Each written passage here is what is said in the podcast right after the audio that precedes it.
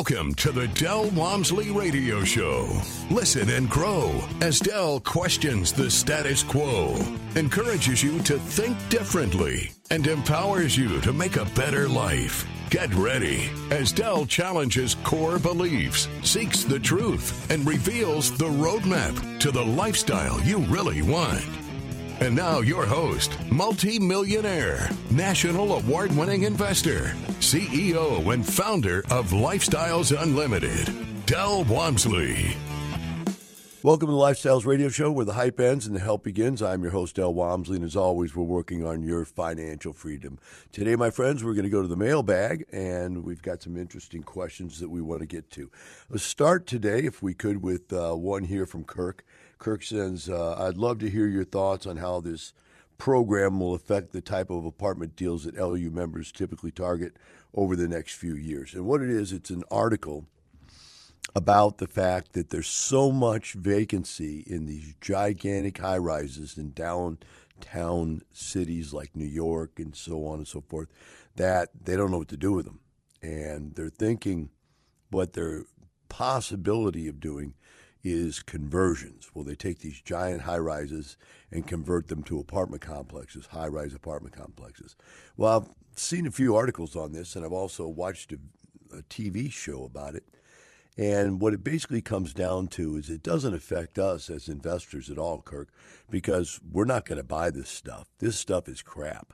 And it's really somebody's got a, you know, hundred million dollar building or five hundred million dollar building. They don't know what to do with it, and so they're thinking they'll convert it. And the conversion itself will be very very expensive, uh, in that you're taking non-residential and turning it into residential, which means tremendous difference in the codes that are required. Tremendous difference in you know the electrical output necessary, the plumbing output necessary. Uh, it just unbelievable. Now, one of the things it said in the articles I've seen and the show I saw was that about only 25% of these giant buildings are even eligible to be able to be uh, converted. And the reason for that is is that for residential, you can't have a residential unit without exterior windows, which means any building that's square you've got two or th- at least two aisles going down the middle. All the stuff in the middle of the building doesn't have windows and can't be utilized. So, unless they can come up with some way to make every floor, center of every floor, some type of retail space, which I don't see why anybody would go looking for retail space uh, up a 10 or 20 story or 50 story building. Uh, you know, elevated. Okay, let's see the store I want on you know, floor 34. And how do you even find that? There's no cross traffic or anything. It just, I don't know how they do it. Maybe they turn it into some business space, you know, office space of some kind. But then you've got office space, you know, walking around the doors of residential. Typically, if you have a high rise residential building, you do not want anybody to even be able to get into the building. You want it locked down. Uh, you're going to have people guarding it uh, at the at the elevator level uh, guarding it maybe even at the front door level. So, you know, you might be able to get into the lobby, but you can't get past the lobby to the elevators and or to the residential areas. So, I, number one, I don't think there's going to be that many of these, according to what I've seen. And number two, Kurt, I don't think we'd even touch this stuff because it's against everything we believe. Now, I'm going to go off track here for a second, and I'm going to talk about an interesting point that I don't have the actual um, ability to perceive the future. But in when I was growing up and in my personal values, space is important. Um, America was built on people going west to find a place to live where you could have some land, you could have some space. And people here of late have grown up in cubicles. They live in big cities. They don't even drive cars. And everything is small. I went to New York and stayed in a hotel one time. The hotel room was less than 300 square feet, maybe even less than that. It was so small that the shower was the bathroom. In other words, when you went into the bathroom, you were standing in a shower, and there was a sink there you could wash your hands in, a shower head you could take a shower with, and a toilet seat you could go to the bathroom in. That's how ridiculous the lifestyle and quality is for these people.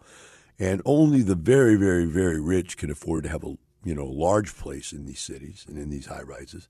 And I just don't think it's the way most people want to live. Now, some people who live this elegantly glamorous multi billion dollar life, okay, I can see it. But everybody else who wants to live in a little teeny cubicle in a walk up or a high rise in a city that the crime is unbelievable, the poverty, the the homelessness is unbelievable. To me, I don't get anything out of that. And I see that cities like San Francisco, people are leaving, cities like New York, people are leaving. I think that type of living has come to an end. Now, having said that, being a type B personality can argue either side of any argument, and a Libra, which can argue any side of either argument, I'm going to argue the other side. What has changed in life for people like our kids and our grandkids growing up? They've never had space. So it's not something they miss. Their parents have never had space. So it's not something they teach their kids to aspire to. When I was a kid, we wanted space for a number of reasons. One, because we had lots of kids. And nowadays, people don't have lots of kids anymore. Unless you're impoverished, poor people have a lot of kids. Wealthy people don't have a lot of kids. Successful people husband and wife both working, don't have a lot of kids. Um, that has changed. Now, let's go to the second reason people don't need a lot of space and why apartment units have actually gotten smaller. The average apartment unit in the 80s was somewhere around 900 to 1,000 square feet. The average apartment unit now is somewhere around 800. It could be 700. Um, the stuff that's being built now is smaller. Now, why is that? Well, when I grew up, you wanted a big, you wanted a TV. A TV was a gigantic piece of wooden furniture, and eventually it became a gigantic piece of plastic furniture. But nowadays, a TV is about an inch and a half thick. It sits on the wall. You don't need any furniture. Uh, speaker systems, big, giant, massive speaker systems, and music systems like turntable and amp and all that stuff had to have a cabinet. Nowadays, everything plays from your phone. You sit it in a little dock and boom, it plays everywhere through Bluetooth. The speakers are minuscule in size. And I'll tell you, no matter what anybody says, the quality of music is not the same. The music playing off of your phone does not sound like vinyl. There's not even close. And the music playing out of these itty bitty speakers doesn't sound like the big giant speakers I have. In fact, I've over the years put all those in my house. Uh, I have, you know, in my dance floor these gigantic speakers, and man, you play them, you can hear a difference. However, that's me. That's not the world, and so you've got people out there now willing to live in smaller and smaller and smaller spaces. So back when I owned rent houses, the average rent house size, believe it or not, was around 800 to 1,000 square feet. 1200 was a big house. 1800 was a mansion. Nowadays, the average size house is 2,500 to 3,000 square feet. So, Del, you're talking out of both sides of your mouth. I am because I'm posing a question to you. And, you know, this gentleman asked me, how do you think this applies and affects our investments? I think that if we had our way, we'd buy the smallest units possible because people would be willing to pay X per square foot. The smaller the square footage, the less they have to pay, but they're still paying a high price per square foot. They don't need all the space anymore. I think that's where the market is going. However, I don't think the market is going to living downtown in the middle of a city. I think people are getting away from the cities. I think the Democrats have destroyed the cities. And I think, you know, the bottom line is people are moving to the suburbs. We're in the mailbag, and this next piece of mail uh, is going to be very painful uh, because I'm going to have to pull a Del Walmsley on him and go deeper than what the question is because the the learning, the learned part of this email is to understand this person's personality and why this person will always have challenges in life and maybe even have bad challenges. Um, I'm going to read the emails. I've gone back and forth with this gentleman a couple times. I'm not going to give out his name because I am going to put some uh, negative juju on the guy. Uh, it starts out and says, uh, What are you hearing on interest rate forecast for the next year? I'm going, I'm going from construction loan to permanent financing on a large development. So the guy's a builder. And builders, in and of themselves, have to have a certain personality. They have to believe.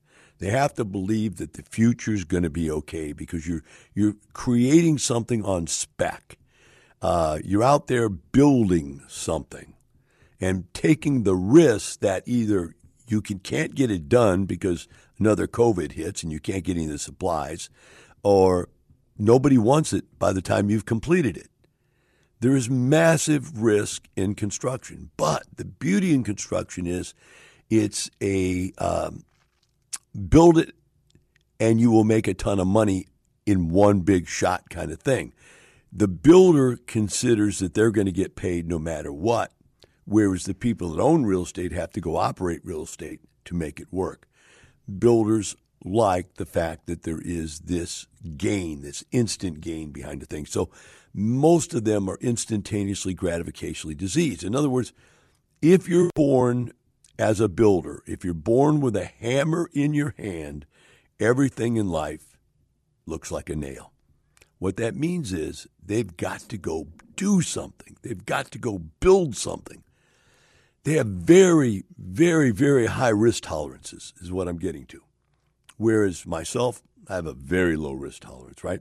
So as we've come out of the pandemic, as we've had these massive interest rate rises, I was telling people three years ago, you know, this is not a good time to go into construction. This is two years ago. It's not a good time to go into construction. Interest rates are about to go up, and boom, they went up. Uh, or telling them, hey, going into construction right now, the pandemic, you, know, you can't get your materials. You're stuck. And I know two or three guys that are in middle of construction projects that just had to stop they just had to stop them. They came back to me and said, Del, you're right. It was a bad time to start, but it's okay. I've got it figured out. We'll do this, we'll do that, we'll do something else. So I'm not saying they all lost their shirt. I'm saying they just didn't get it done, didn't make the money they thought they were going to make. And the other thing is, is that a piece of real estate that you're building has a value. And when you start out, it takes about three years to build something because you have the you know the conception phase and then you have the permitting phase. Those two phases are pretty long in and of themselves. And then you have buy the land and then you, you know, go out there and start the construction. Then you've got the construction phase. And then once the construction's over, you've got the, the punch out phase and the lease up phase. It's a long time, usually at least three years. The market can change within three years. Well, what's happened in the apartment market is that interest rates went from 3.5% to 7.5%, doubled. So, what does that mean to us? Well, that means that people that bought stuff with a 3.5% interest rate paid way too much. It also means that people that built buildings based on what the value would be three years out overestimated what the value would be because the values have dropped across the board almost. There's very few places I have not seen the drop of at least 20%. And in some types of real estate, some places, 30 to 40%. Now, for us at Lifestyles, we're excited about this. We're very excited because that means we can start buying real estate for very low prices again, which means we're going to make a lot of money. During the last recession in 2008, I tripled or quadrupled my net worth. And I always say triple to quadruple because I don't really know. But I know that I was never the same. I mean, it was a massive, massive gain. I went from being just a millionaire to a multimillionaire to a multi multimillionaire during that period. It was a very, very profitable period of time for myself and my family, right? So we look forward to that happening again. But now this guy's right in the middle of a thing, and he's trying to get out of his development loan. Uh, let's see what he says here. I had um, his temp to perm uh, loan. I can do a one year ARM adjustable rate mortgage at 7.5 or a 3 slash 3 ARM adjustable rate mortgage for 7.95. So he can get a three year or a seven or a one year adjustable rate mortgage. Because of the large debt, saving a half a point would save one thousand per month. But I feel like I might be taking a gamble. So what he's saying is he can either get a one year adjustable rate mortgage at seven and a half right now, but at the end of one year he, he'd have to find something else to finance the place, or a three year adjustable rate mortgage at a little bit higher rate, but at least he's got three years on the same loan.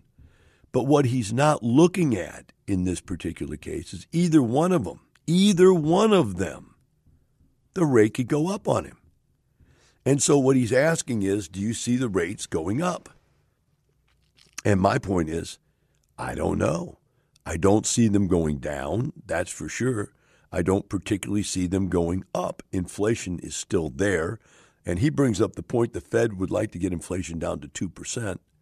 In fact, I'll read you a little bit further what he said as we went back and forth in this conversation. And so he's thinking that, well, I'll, I'll just go ahead and read it because I, I, think you need to hear it from his mouth. Uh, I said, why don't you get a fixed rate loan? And three years ago, I started telling people to make sure they had fixed rate loans, and no one listened to me. And in our group, there were a few people that said, you know what, uh, it's Del pontificating. He's, you know, always just out there blurting his own opinion. I don't believe the interest rates are going to go up radically. And they went out and got adjustable rate mortgages for the same reason this guy did, by the way, which I'll read to you in a second, because they're lower than fixed rate interest rate loans as far as what your starting interest is, right? And many of these people that went against what I said and did that right now at Lifestyles are upside down on their properties. They're going to lose them. They're going to lose some portion, if not all, of their investors' capital. And the passives that invested with them know they did it. They know they were told not to do it. But they went along with them because they thought this guy's a nice guy or this girl's a nice girl. And they've always done well in the past. Well, they always did well in the past when interest rates were the same. But now the interest rates are going up and they're getting wiped out, right? So we'll take a short break. When we come back, I'm going to tell you what's really going on and how this guy sees it. We'll be right back with the Del Walmsley Radio Show.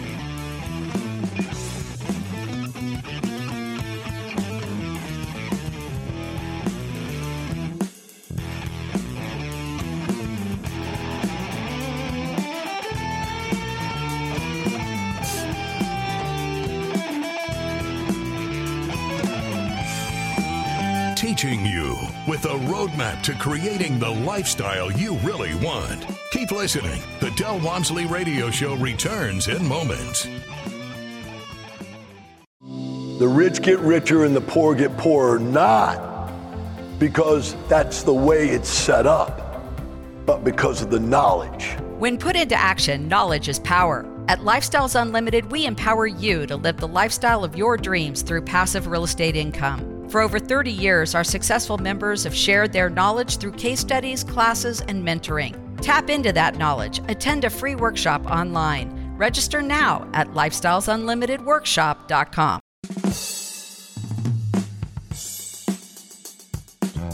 You're hearing the Del Walmsley Radio Show. Want more life changing knowledge? Access our podcast and listen on demand at lifestylesunlimited.com under the radio tab. Now, your host, Del Walmsley. Welcome back to Del Walmsley Radio Show.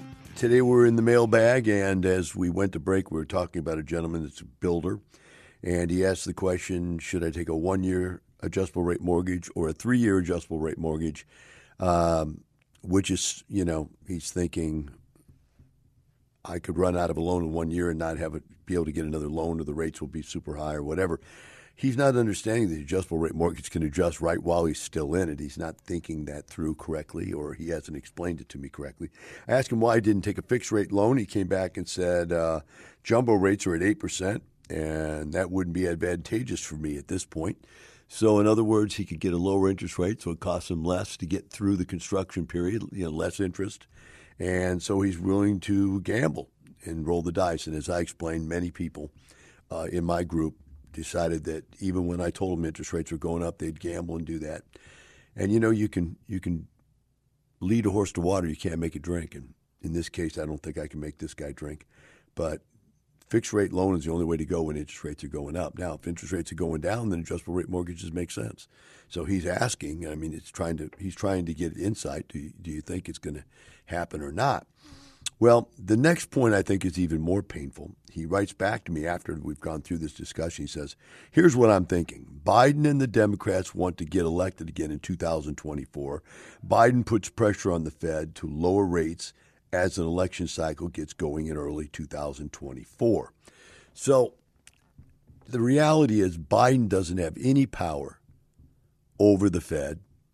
You know, he can go bitch and moan and bark at him and whatever. It's not going to do any good. The Fed has a mandate. The mandate is 2% inflation and very low, 3 or 4%, or 5% unemployment. I'm sorry, 5% unemployment, 2% inflation.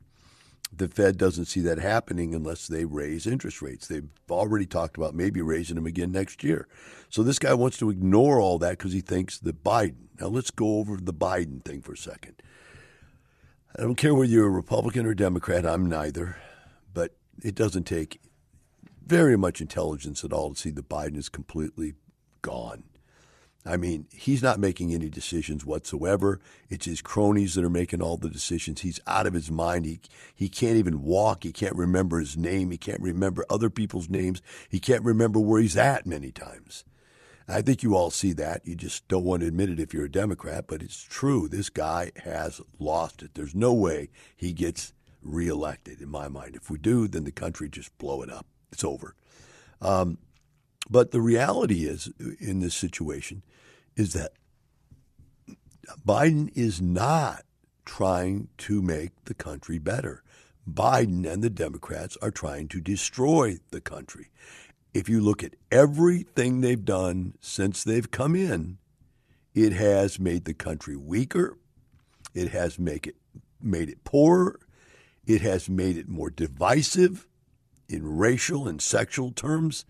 They want everything to blow up. They want to blow up the world the way it is, take it away from the white man, and give it to the minorities. Now, you say, well, Del, that's very, you know, prejudice. You know, it's just the facts. You need to look at it. If you don't see that, you're not really looking. And I don't think most people really look at politics.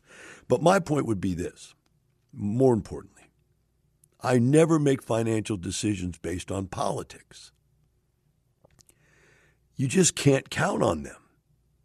I mean, what if everybody gets tired of all of this stuff that the Democrats are doing and they just vote these guys out?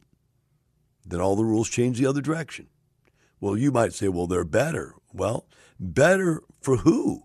And the bottom line is they're different, and different changes make things change and flip around, and all of your business decisions might not work.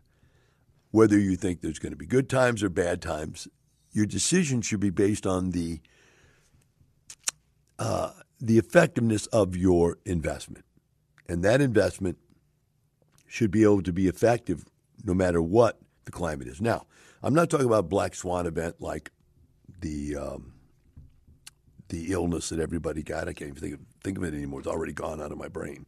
Uh, pandemic, whatever. Um, the the Chinese flu, as Donald Trump would call it.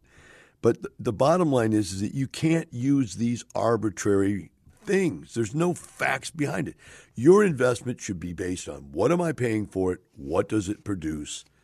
Um, and can I get a fixed rate interest rate so that I know that it's going to work? If interest rates are 8%, then you should be buying stuff at a price that 8% works all day long.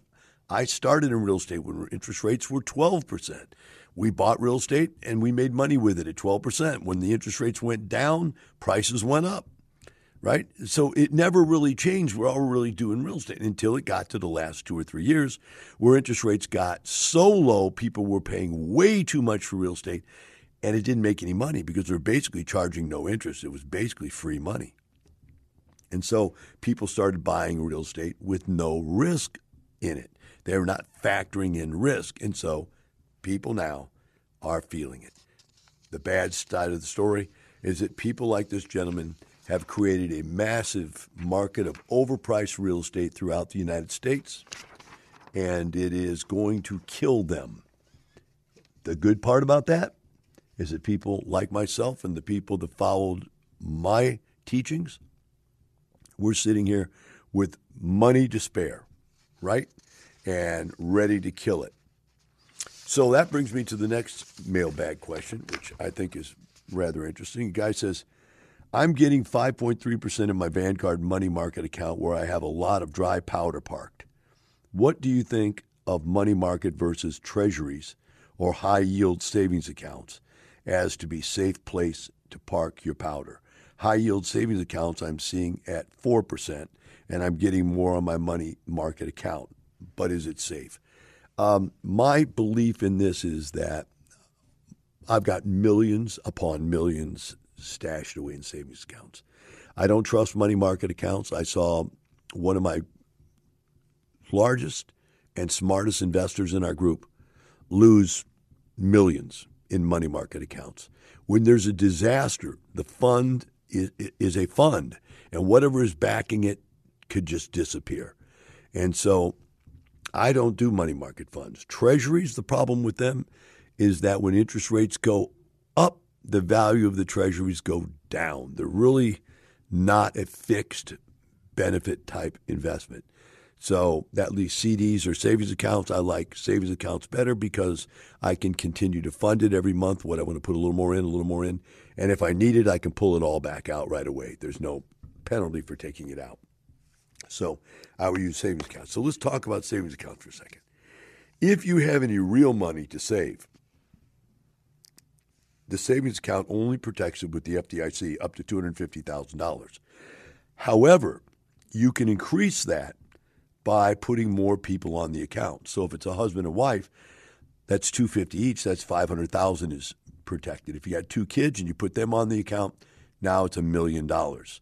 And if you look at this situation and go, okay, I can get a million dollars from each account, how many accounts do you need? One, five, 10, 20, 25, 30 um, accounts. And I have, I'm not going to tell you how many I have because it'd be telling you how many millions of dollars I have, whatever. But the bottom line is I have a lot of them saved up in these savings accounts. And right now they're not earning 4% anymore. I now have savings accounts over 5%. They're out there. You go look for them. I have many that are in the 4% because that's where they were a couple weeks ago, but now they're in the 5%, which take it back to the last question of are interest rates going up or down? Well, if you look at my savings accounts, they're going up. Every savings account I have, not everyone, but most of them, send me a little email. Hey, happy face, we're increasing our interest rate. Okay?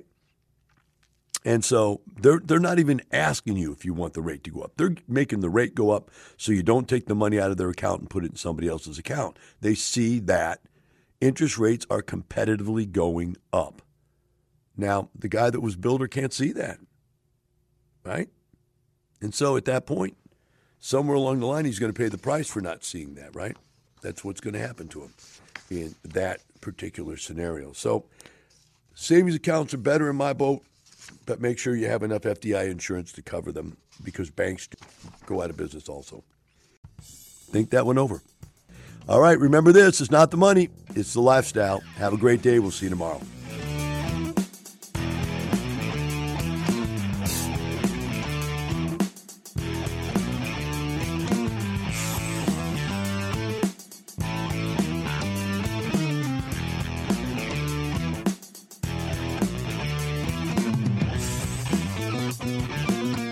Thank you for listening to the Del Walmsley Radio Show.